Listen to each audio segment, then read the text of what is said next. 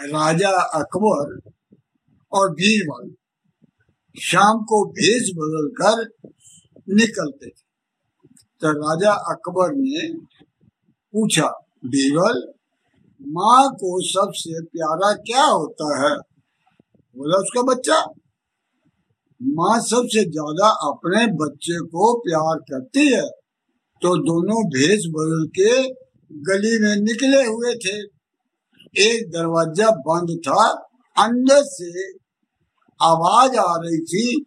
एक माँ अपने बच्चे को डांट रही थी। बोले, तू यहाँ से चल जा, दफ़ा हो जा। तू कभी न इधर आना। तू मेरे को अपना मुँह मत दिखाना। मैं तेरे को देखना नहीं चाहती।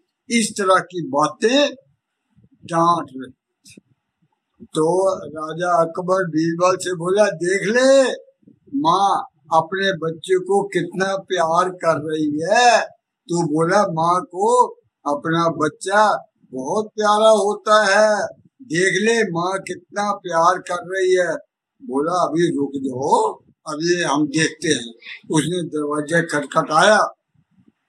एक औरत ने दरवाज़ा खोला तो वो बोला, ऐसा है आप अभी अपने बच्चे को बहुत गालियाँ दे रही थी।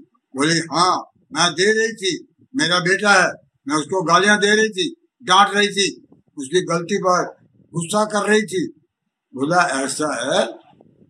आपकी गालियों से, आपकी डांट से ये पता लग रहा है कि आप अपने बच्चे को प्यार नहीं करती हैं।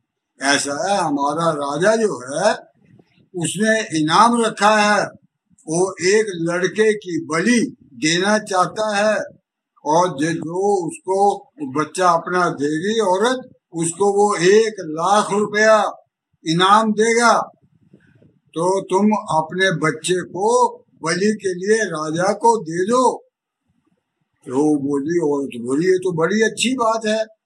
तो मैं अभी आती हूँ। वो अंदर गई, अंदर जाके हाथ में गंडासा लेके चली आई। बोला, तू मेरे को बता, तेरा राजा कहाँ है? पहले मैं उसके टुकड़े टुकड़े कर दूँगी।